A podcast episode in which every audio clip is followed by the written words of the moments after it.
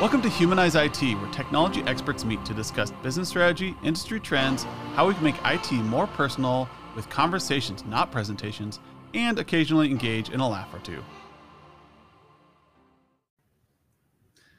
And two seconds. There we go. You know, it's getting better. I wonder if they we, fixed it. We are. I think we're getting better. Something's happening. We're getting better. Yeah. So uh yeah, we're here in New Year. It's like our second or third episode. Um and uh you know, we haven't revisited QBRs in a little while. And i we were noticing Richard and I were talking the other day and noticing that like everybody's still hitting off our QBR stuff.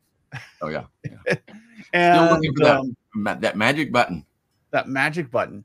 Yeah. Um, and you know, it was like they want to people still want to know how do I run a QBR? Am I doing the right things for the QBR? I was just talking to uh shout out to uh to some of my friends over at Loop, um, and they were talking to about about um QBRs and how to effectively do them with MSPs, and they were using some of our materials to like just check and see like are they doing QBRs correctly. So I was like, I'm going to do another podcast on that, and uh, just talking about like we still today when we meet with MSPs, they are so technical in their QBRs Yeah. that they miss the point, and it's I made a point of I think it was in our our community update yesterday was that if you went to a car lot and they treated you, the salesman treated you like you treat your clients, here's how the conversation would go. You would walk mm-hmm. on the car lot and then you would look at the sales guy and the sales guy, go, you know what you need? You need an F-150, you need you need a Ford Lightning Yeah. here's why you need a Ford Lightning. And he would spend the next hour explaining to you why Ford Lightning was the best truck on the planet and why you needed to buy it today. Yep. You know, you came in to buy a minivan. A minivan. Yeah, that's what that's exactly what I, my daughter just got a minivan. So yeah, that's exactly what I was thinking. And so it's like that is how a lot of technology companies treat their clients. You you you're so convinced that you're right that you don't take time to listen. And so you're so busy saying the F-150 Lightning is the best truck on the planet and or not F-150 Lightning, the, the, the Ford Lightning Yeah. is is the best truck on the planet or you know, they really need a Humvee. And this is way out of their price range. They Yeah. cannot afford this. It doesn't even solve the problem they have. They got a family of six. They can't fit in there comfortably with car seats and everything. Car seats, yes. And so when you actually go into a um, a car lot, they sit down and the first thing they do is get to know you. Yeah. They're asking you all sorts of very pointed questions. If you pay attention, if you know your sales process, they're getting to a point. They want to figure out like what's your economic status, how much do you make, like what do you do for a living? Now they're going to box you in like with how much cash you have available Uh-huh. uh how you know tell me about your family okay you've got four to five people in your family okay he's knocking out inventory in his head Right. Right. and he's got he's got a thousand or two thousand cars here to sell you and he's trying to find the one that fits you perfectly so that it becomes like falling off of a log i mean it's just Mhm. this is the car you need and that's how they sell but in IT, we're so focused on that one solution with the good margin that we need to sell, or we're so security focused. We know they need a new firewall, that we know they need more antivirus, and the client just isn't there yet. And we we try really hard to convince them. So we use our QBRs of all things Yep. to try to push our agenda on the client. But what should they be doing, Skip? they need to be looking forward. So I think you know, as far as if you're doing QBRs or you're thinking about it, and you have a set of you know PDFs or just you- you've got information, you're like, I, I want to get this in front of my customer. And my my biggest question to decide whether you should get that in front of your customer or not is does that information look back in time or does it look forward in time? And if you aren't getting this information that looks forward, you're not having a, a business review. Okay. Big trend to drop the Q and put something else in there. Okay. I hear, you know, almost every other letter in the alphabet uh, substituted for, for QBR. And that's, that's fine. It's a business review. All right. And it, it really needs to be focused on where their business is going. Yeah. Now we need to talk a little bit about where they're at. I mean, there's, you know, important items that we need to discuss there. And that historical information is not invalid. its its place is not prominent in a QBR setting. You may touch on it ever so briefly, but it needs to be brief if it's there at all. And if it needs a, a bigger discussion, it needs to be a different engagement. Yeah. So, so we're not saying that you know a, a ticket review uh, over the last quarter is a bad thing. I mean, sometimes we need to do that, but its place in a strategic conversation with your clients is not not it doesn't belong there. That that's not its place. So you really need to focus where is this information leading us versus where has it gone in the past. Yeah. So, given the context of what the business is doing or has done, is your history. That's your review. Where is the business going? So we tend we tend to think like when we think QBR review. So for those of you remember, I came from the corporate world. We invented QBRs. Mm-hmm. um, those are the dreaded. Ah, oh, crap! I got to do my quarterlies. Yeah, and yep. um, I've got to stand in front of a large group of either stakeholders or directors, and I've got to review. For my situation, was how is cybersecurity doing? Yep. You would think that would be a highly technical discussion, and my CIO is always pushing me to make it highly technical. But I was trying to like, get it to like in context of what the company's trying to do. What is it that we need to know? And so, as a CISO, you're sitting there going, "Okay, I need to show you how this these risks are affecting the other business units and what and what we're doing to help mitigate those." And then I'm spending the rest of the QBR learning from other directors and other leaders in the company what they're doing. And I'm taking notes so I can incorporate and bring it back to my team and talk to them like, hey, the rest of the company is struggling with timesheets or this and this and mm-hmm. this. How can we help make that easier as part of our cybersecurity directives? Because that's swimming with the channel, people. Yeah. Um, as much as I want to get that mid tier firewall in today, if I can swim with the rest of the directors, I'm going to get more support. That's a, you should be you should be doing that with your client. Is you're thinking forward. Just what Skip said. Yep. You know, like learning from the business and thinking, how are you going to swim with the company? How are you going to move with them rather than trying to? What's the saying? Uh, the tail wagging the dog. Oh yeah, yeah. Well, and as you were talking about that, I kind of had flashbacks to my corporate world as well, and and, and, we would do those those quarterly reviews and you know every um, one of the business unit directors would get up there and then have a little spiel right? And it, it always started with some sort of metrics right? We we did this you know we, we accomplished numbers. this uh, whether that was a good or a bad number. And you know there would be some questions sometimes they knew they would say hey we we missed this objective and they would have to detail why you know, why did we overrun on cost? Why, you know, where did we fail on this? There was a little bit of that historical look, but that was always compartmentalized. Um, and then the the business managers who were more successful or they would always kind of wrap that portion of their presentation up quicker and then they would immediately start talking about what are they going to be doing in the next quarter and even the quarter after that. And you could always tell the the newer managers or the ones that weren't quite as good as their job as some of the others they they would get up there they would you know talk about their current metrics you know some of the things that they'd missed they might jump into some details and then that was it.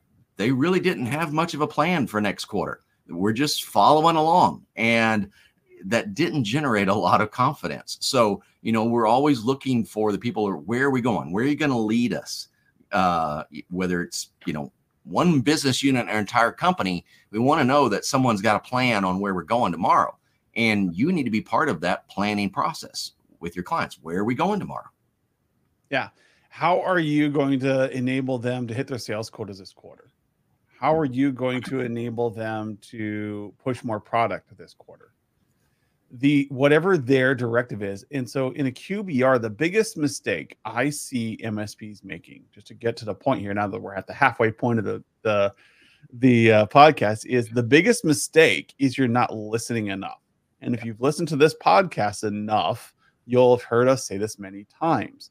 Your job in a QBR is to go and spend most of your time listening because you need to learn. Just like when I was in the corporate world, 90% of my time was spent listening to other directors explain what direction they were heading over this next quarter and how they were fitting into the company's overall goals.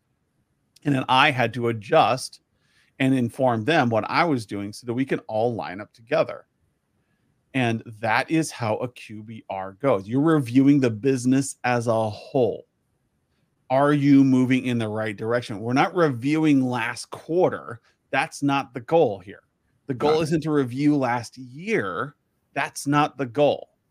You'll spend about five minutes of your day or 10 minutes just reviewing, hey, what happened last year? Okay. Now, the next 90 minutes of this session need to be talking about what's coming up. Right. How are we aligning? How are we working together? I know you really want to replace all those those laptops and those PCs this year, but our big concern is mobility. How are you fitting into that? How are we getting more people out to conferences or whatever it is your your client is doing? And you, that's why you get paid big bucks. It's not to fix a PC. Any intern can fix a PC. Your job as a consultant is to connect these dots for your client. And if you're too busy selling them on a preconceived notion, that may be important. You know, the Ford Lightning is a great is a great truck. No one's arguing that. It's just not a great truck for me and what I'm trying to accomplish. That new FortiGate is a great piece of hardware and it will do things for me, but it's not things I care about right now. Yeah. If I had infinite money, sure. I'm just gonna get a Ford Lightning just to sit off to the side to drive every once in a while. Yeah. And it'll save me money when I go to Menards or I'm working on a, a project and hauling lumber. It's not gonna pull my camper. well, and you know, I, I, still I've said this many times. I think we show up as IT people, we, we show up with this idea that we have to have all the answers. Um, that that's why they've hired us is because we're we understand technology, we're smart folks, and and we got it together and that's true but when you show up to a business review the answers aren't technology all right it's business so you're going to contribute to that i don't want to minimize that but your responsibility is more like adam was saying that listening part um, and your clients are going to drive you know the the meat of where is this going what are we trying to accomplish and then your expertise your your great skill set can come in and solve those problems. So you got to understand what your client needs first, and and you don't know. You you may think you know, but you don't know. You've got to hear from your clients. Yeah, and that and that's why the SWOT review becomes such a great tool. Mm-hmm. Is because it forces the engineer, forces the consultant to ask questions. What are your biggest strengths? What are your biggest weaknesses? What are your opportunities coming up? What are the threats to your company right now that we can help mitigate? Give me a picture of what's going on so I can identify technology that will turn these threats into opportunities. I'll turn opportunities into strengths mm-hmm. or weaknesses into opportunities. You know, we I need to move these things around, but I can't help you as an engineer, as a problem solver, if I don't know what's going on. That's the beauty of the SWOT is it is it gives you a framework to ask questions. It's a crutch. Use it. It's a great crutch. If you don't know how to listen, if you find yourself struggling, like, well, I know what my client needs. No, you don't. Your client barely knows what they need, and it's a complicated game they're playing. That's right. You're busy thinking about you know what they need technology uh, in technology, or you yes. think you know, and that's where the Dunning Kruger effect comes into play. If you are absolutely yeah. confident you know what your client needs, you're probably on Mount Stupid. Yep. That's where the confidence comes in and the knowledge comes in, but you're missing yep. a large chunk. There's a reason why your client is iffy, is having a little struggle and having a little paralysis around making decisions because it's more complicated and you're not hearing it. Mm-hmm. And you have to simplify it. You have to say, okay, you're really struggling with revenue. I get that. Tell you what, I can squeeze another year out of this firewall before the licensing goes defunct and what I can do is uh, that'll save you, you know, four thousand uh, dollars. I can then mitigate these issues, and we can look at something else that's going to help you save some money this year. Okay, now why why are you having a hard time with finances? Okay, we don't have enough new customers. What's keeping new customers from coming in? Like, well, we're a coffee shop, and we're kind of out of the way. Okay, what if we did something cool like we'll offer um I can upgrade your Wi-Fi. Yep. You know, or we can make it we can go make it wider so that the Wi-Fi is seen from a larger radius. People are like, oh, where's that coffee shop? Yeah. You know, uh, something stupid. Like you guys are you guys are consultants, you guys can think of your own things. Right. That you can work with them, say, okay, how do we get more people into the coffee shop? What do people want to do in the morning? They want to check their email and they want to have a cup of coffee on their way to work. Right. Okay, let's make that easier. Well, and so the, the things that you're asking about there are things that the client's already working on.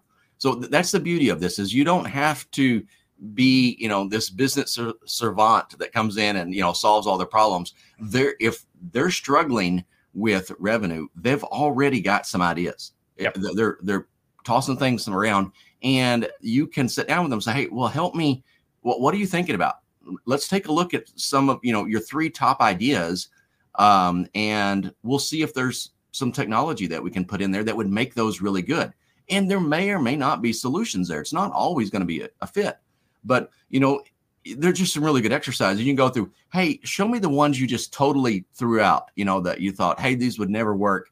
I just want to take a chance and see. You know, and every once in a while something might pay out. And you're like, you know, I could actually make that happen by installing you know, whatever it is. And they would go, oh, that would be great. We had no idea how that would work. That's where you're collaborating with your clients. And, and it is going to be centered around that listening element. That Yep. those are things you cannot show up with the answers for. Yeah. And uh, again, that- that's why it's a QBR. You're reviewing together. You're not there to tell the client everything. Mhm. A business review is a business review. If you want a technical review, you want to talk about technology and everything you did and all your tickets and all the things that you closed for them and all the projects you closed for them, okay, do a technical review. That's that's Mhm. fine. They're just a waste of time. Unless the client really wants them, they're a waste of time. Yep. It's like your accountant coming in and saying how much money do you spend this year. You need to know that like once a year when you're doing your taxes and when you're doing your budget planning. That's it. It's not going to really affect much. So if, if Um, that's a great little example. If you've got a, a group of team members that travel and you're responsible for their expenses, all right, you know, that happens. Do you really care how much exactly they pay for a cup of coffee? All right. Some people do. I know, eh, but what, what value does that that really drive? All right, if if the that cup of coffee was four dollars, or five or six, did it really impact their trip?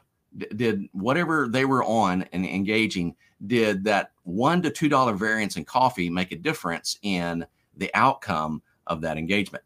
Yeah. I, I would say most successful managers are not going to get wrapped up in those details. They want to know what came out of that event. Yep. A- And and your your understanding about their technology needs to kind of follow the same lines.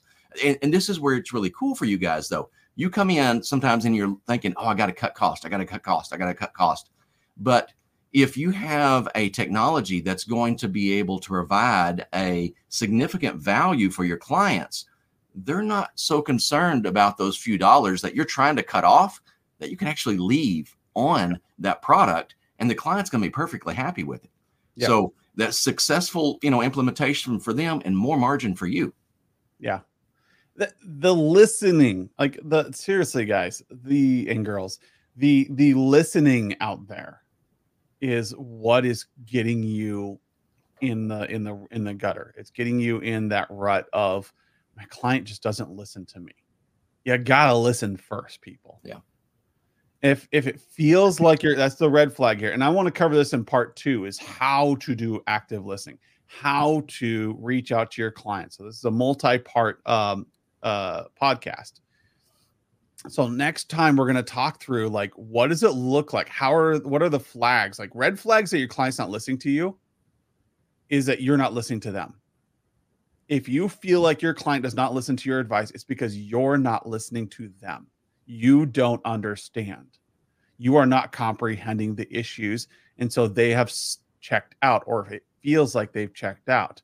I've been telling them about this Ford Lightning for the past half hour and they're just not buying. I don't understand why they're not buying. Why aren't they listening to me? This is the best truck ever. the, the, think about that. I'm taking that context and I'm making that analogy because it's a perfect analogy. You're talking about the best truck that they can use in their life, but you're not listening to what their life is. And so next week we're going to talk about how do you actively listen to a client and what are the flags that show you that you are listening and how much more money is there to be made by both parties, your client and you, when you start actively listening and solving technology problems that augment business. It's a multiplication effect. There's a reason why technology is so valuable in the business world is because it is a productivity multiplier when used correctly. Mm-hmm. Otherwise, it's just an OPEX. Yeah. Well, I, I think we need to, you know, focus a little bit on the on the terminology here and make sure you know everyone is is on board with this direction. And if you're not, this is not for you. But a, a business review is not to review what has happened, but it's to review the plan going forward. Yes. We're going to talk about a lot of things. All right. But the focus of those engagements is to review the business plan going forward. And because they're going to make money going forward. All right. They can't, they can't change the past. All right. Uh, whatever revenue they made or lost last quarter is done. I mean, the books have closed. Right. And they're looking into the next quarter and how their business can be successful. You've got to be a part of that success. Yep. And I think it's a great way to wrap this up, Skip, is a business review is not historical, it is future. Just mm-hmm. because it says review does not mean that you're thinking in the past. It means that you're reviewing together where are we going? Yep. And keep that in mind as you go. And next week, we're going to hit hard on that and how to make that a central focus of your conversations, every conversation going forward. Sounds Thank good. you, Skip. We'll see you guys all next week. See ya.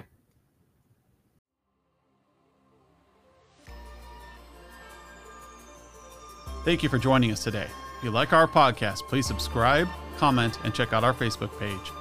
Also, encourage others who want to see IT transform to subscribe as well. We could always use your help.